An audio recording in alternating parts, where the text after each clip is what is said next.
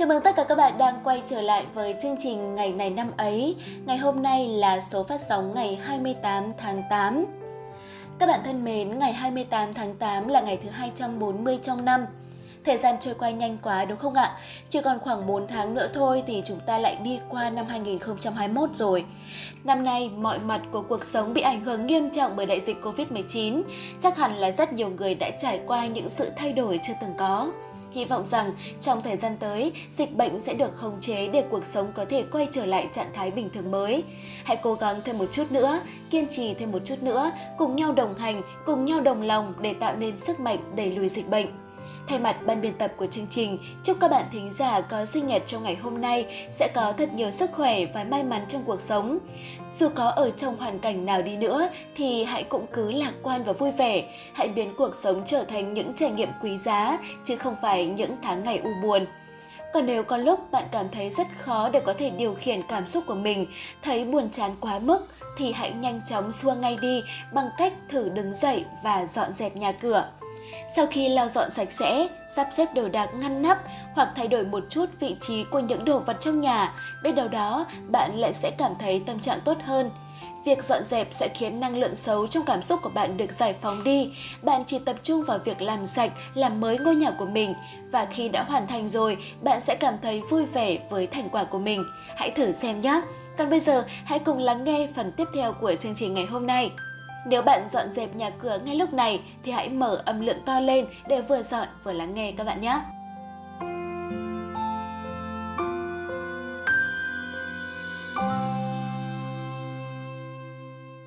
Chào mừng các bạn đang tiếp tục đến với phần tiếp theo của chương trình. Hãy thư giãn và lắng nghe một câu danh ngôn có tác dụng rất tốt cho tâm hồn của chúng ta và phần nội dung này sẽ được trình bày bởi MC Hoàng Ngân.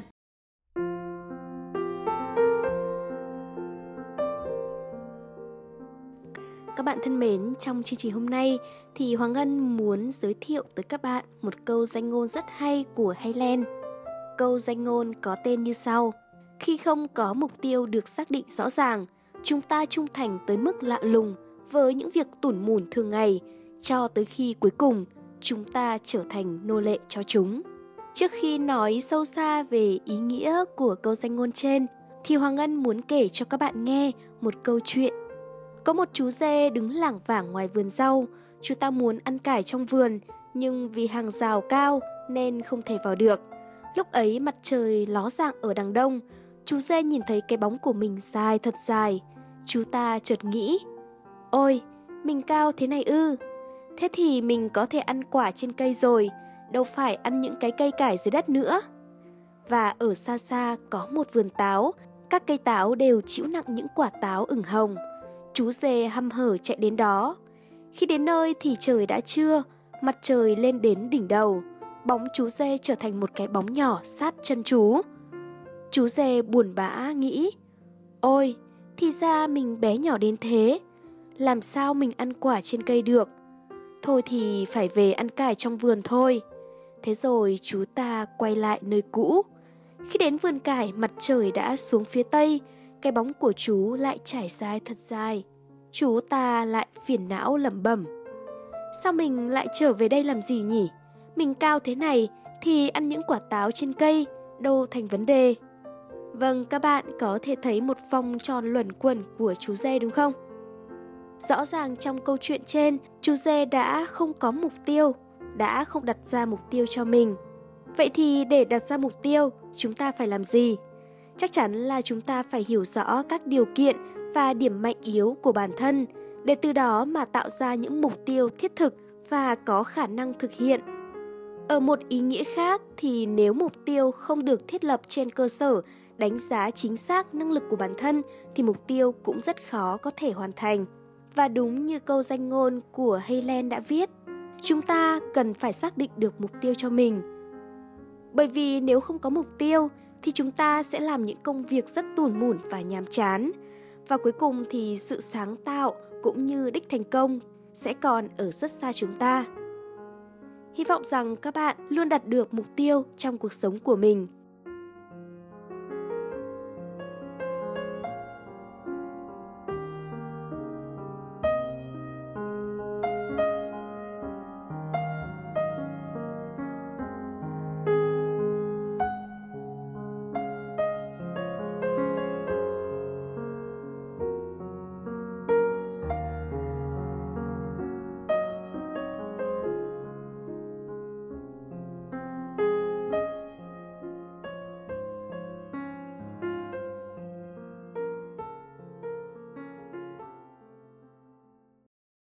Các bạn đang quay trở lại với ngày này năm ấy và bây giờ sẽ là thời lượng dành cho phần cuối cùng của chương trình. Đừng bỏ lỡ nhé! Bạn sẽ có thêm rất nhiều kiến thức sau khi lắng nghe xong phần nội dung này. Ngày nào cũng nghe thì bạn sẽ trở thành triệu phú tri thức sớm thôi. Và nếu tự tin, hãy thử đăng ký để lên ghế nóng của Ai là triệu phú các bạn nhé!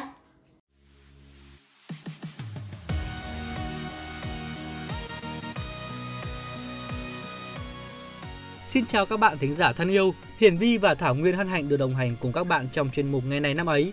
Hôm nay ngày 28 tháng 8, ngày thứ 240 trong năm.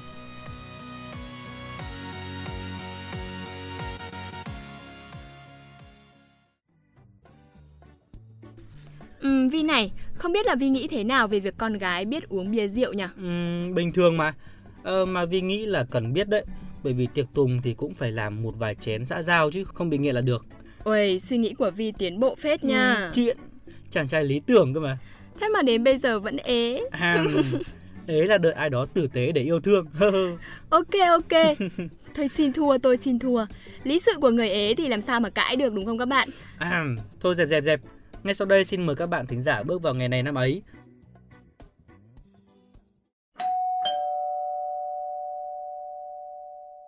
Ngày 28 tháng 8 năm 1832 là ngày mất của danh tướng và khai quốc công thần Triều Nguyễn Lê Văn Duyệt. Ông sinh ra tại Tiền Giang, gia nhập quân đội của Nguyễn Ánh chống lại nhà Tây Sơn từ năm 1781. Nhờ tài năng quân sự, Lê Văn Duyệt nhanh chóng thăng tiến trong hàng ngũ của quân Nguyễn, tới chức chỉ huy tả quân vào thời điểm cuộc chiến kết thúc. Sau khi nhà Nguyễn thành lập, ông trở thành một vị quan, tướng quân giữ nhiều chức vụ quan trọng của triều đình, nhiều lần công cán ở cả phía Bắc Thành và hai lần được cử làm tổng trấn gia định. Việc cai trị của ông đã góp công lớn giúp ổn định và phát triển khu vực Nam Bộ, khiến cho vùng này từ một khu vực chịu ảnh hưởng nặng nề của chiến tranh thành một khu vực bình yên và giàu có. Hiện nay, tại Bạc Liêu có một con đường mang tên ông tại phường 3, thành phố Bạc Liêu.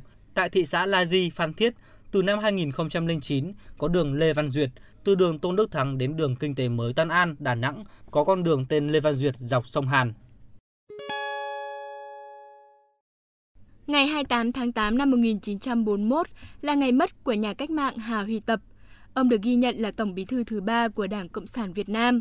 Ông ở làng Kim Nặc, Tổng Thổ Ngoạ, nay là xã Cẩm Hưng, huyện Cẩm Xuyên, tỉnh Hà Tĩnh. Nguyên tên lúc còn nhỏ của ông là Hà Huy Khiêm, còn gọi là Ba, là con thứ hai trong gia đình năm anh em. Tháng 7 năm 1928, ông ra Bắc, được giao nhiệm vụ liên lạc với Hội Việt Nam Cách mạng Thanh niên, tìm cách thống nhất tất cả các tổ chức chống thực dân Pháp vào một tổ chức hành động chung. Tháng 12 năm 1928, ông được cử sang Quảng Châu, Trung Quốc để tham gia một khóa huấn luyện của Hội Việt Nam Cách mạng Thanh niên. Ấn tượng mạnh với tư tưởng của Nguyễn Ái Quốc và tác phẩm Đường Cách mệnh, từ đó ông tích cực hoạt động trong Việt Nam Thanh niên Cách mạng Đồng chí Hội.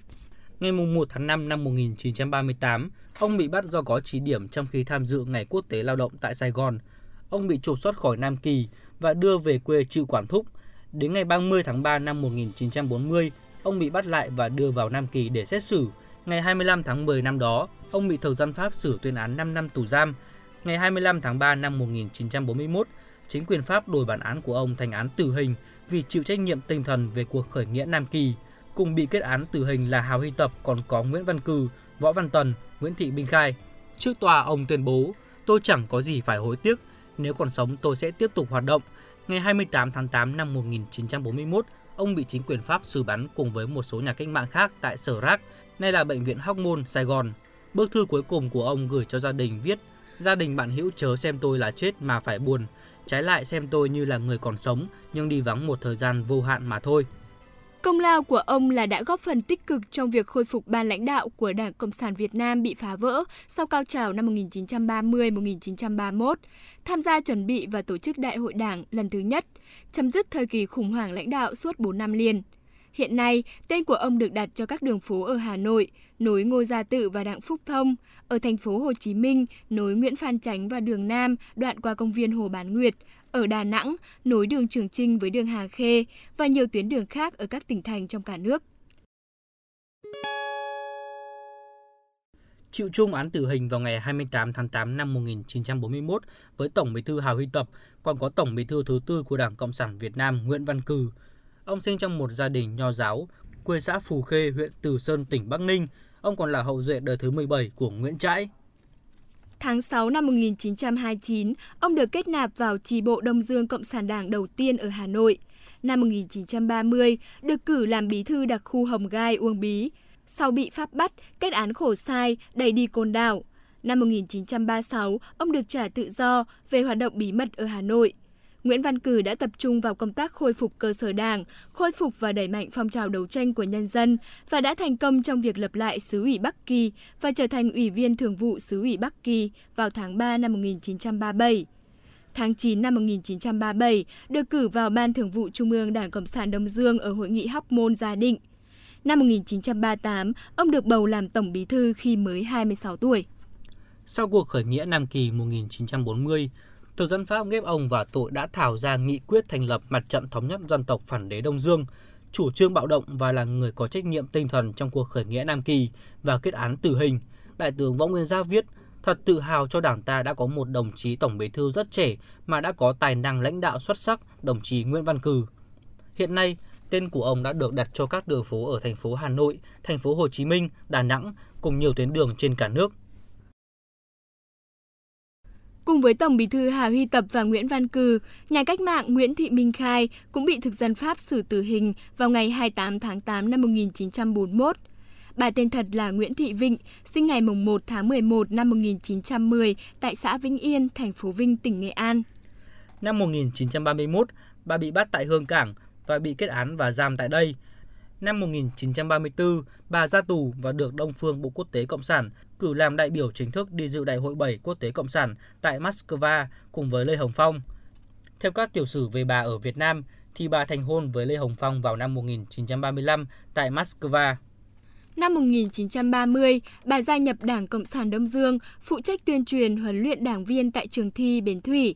Sau đó, bà sang Hương Cảng làm thư ký cho lãnh tụ Nguyễn Ái Quốc ở văn phòng chi nhánh Đông Phương Bộ của Quốc tế Cộng sản. Năm 1936, bà được cử về nước truyền đạt chỉ thị của Quốc tế Cộng sản và được cử vào xứ ủy Nam Kỳ, giữ chức bí thư thành ủy Sài Gòn chợ lớn, một trong những người lãnh đạo cao trào cách mạng 1936-1939 ở Sài Gòn. Thời gian này, bà lấy bí danh là Nam Bắc. Tên của bà được đặt cho nhiều đường phố trên khắp Việt Nam như tại Hà Nội, Quảng Ninh, Quảng Bình, thành phố Hồ Chí Minh. Tại thành phố Vinh, tỉnh Nghệ An, cũng đã xây dựng nhà lưu niệm để tưởng niệm và trưng bày một số hình ảnh về cuộc đời và sự nghiệp của bà. Các bạn thân mến, tiếp theo chương trình, xin mời các bạn đến với những sự kiện diễn ra trên thế giới.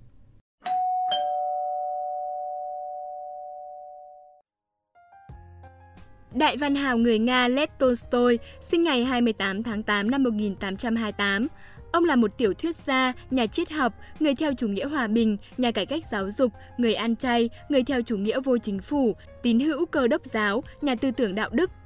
Tolstoy được yêu mến ở khắp mọi nơi như một tiểu thuyết gia vĩ đại nhất trong tất cả các nhà viết tiểu thuyết, đặc biệt nổi tiếng với kiệt tác Chiến tranh và Hòa bình và Anna Karenina, miêu tả sự phóng khoáng và hiện thực của cuộc sống Nga, hai tác phẩm là đỉnh cao của tiểu thuyết hiện thực. Tác phẩm sau này của Tolstoy thường bị coi là mang nhiều tính giáo khoa và viết một cách chắp vá, nhưng nó xuất phát từ một ước vọng và lòng nhiệt tình, từ sâu thẳm những quan niệm đạo đức khắc khổ của ông. Tolstoy luôn lưu ý tới trẻ em và văn học cho trẻ em và đã viết nhiều chuyện cổ tích, chuyện ngụ ngôn. Một số chuyện ngụ ngôn của ông phỏng theo chuyện ngụ ngôn Aesop và từ chuyện Hindu. Toyoda Kichiro thành lập công ty ô tô độc lập mang tên Toyota vào ngày 28 tháng 8 năm 1937. Toyota Motor Corporation là một công ty đa quốc gia có trụ sở tại Nhật Bản và là nhà sản xuất ô tô lớn nhất thế giới. Lịch sử ra đời hãng Toyota bắt đầu tại một vùng nông thôn gần Nagoya, Nhật Bản. Năm 1929, khi nhận thấy rằng ngành công nghiệp ô tô ngày càng phát triển, ông Toyoda Kichiro cử con trai sang Anh Quốc và bán bằng sáng chế chiếc máy dệt của mình để đổi lấy 100.000 bảng Anh. Với số tiền này, ông đầu tư vào việc chế tạo và sản xuất ô tô. Năm 1934, chiếc xe mẫu đầu tiên ra đời và được đưa vào sản xuất đại trà vào năm 1935 dưới tên gọi là Toyota A1. Ngày 28 tháng 8 năm 1937, công ty Toyota Motor Corporation chính thức ra đời, mở ra một kỷ nguyên với những thành công rực rỡ trong ngành công nghệ ô tô. Toyota hiện có 63 nhà máy, 12 trong số đó tại Nhật Bản, 51 nhà máy còn lại ở 26 nước khác nhau trên toàn thế giới. Sự kiện vừa rồi cũng đã khép lại ngày này năm ấy hôm nay. Xin cảm ơn các bạn đã chú ý lắng nghe. Hiền Vi và Thảo Nguyên xin chào và hẹn gặp lại.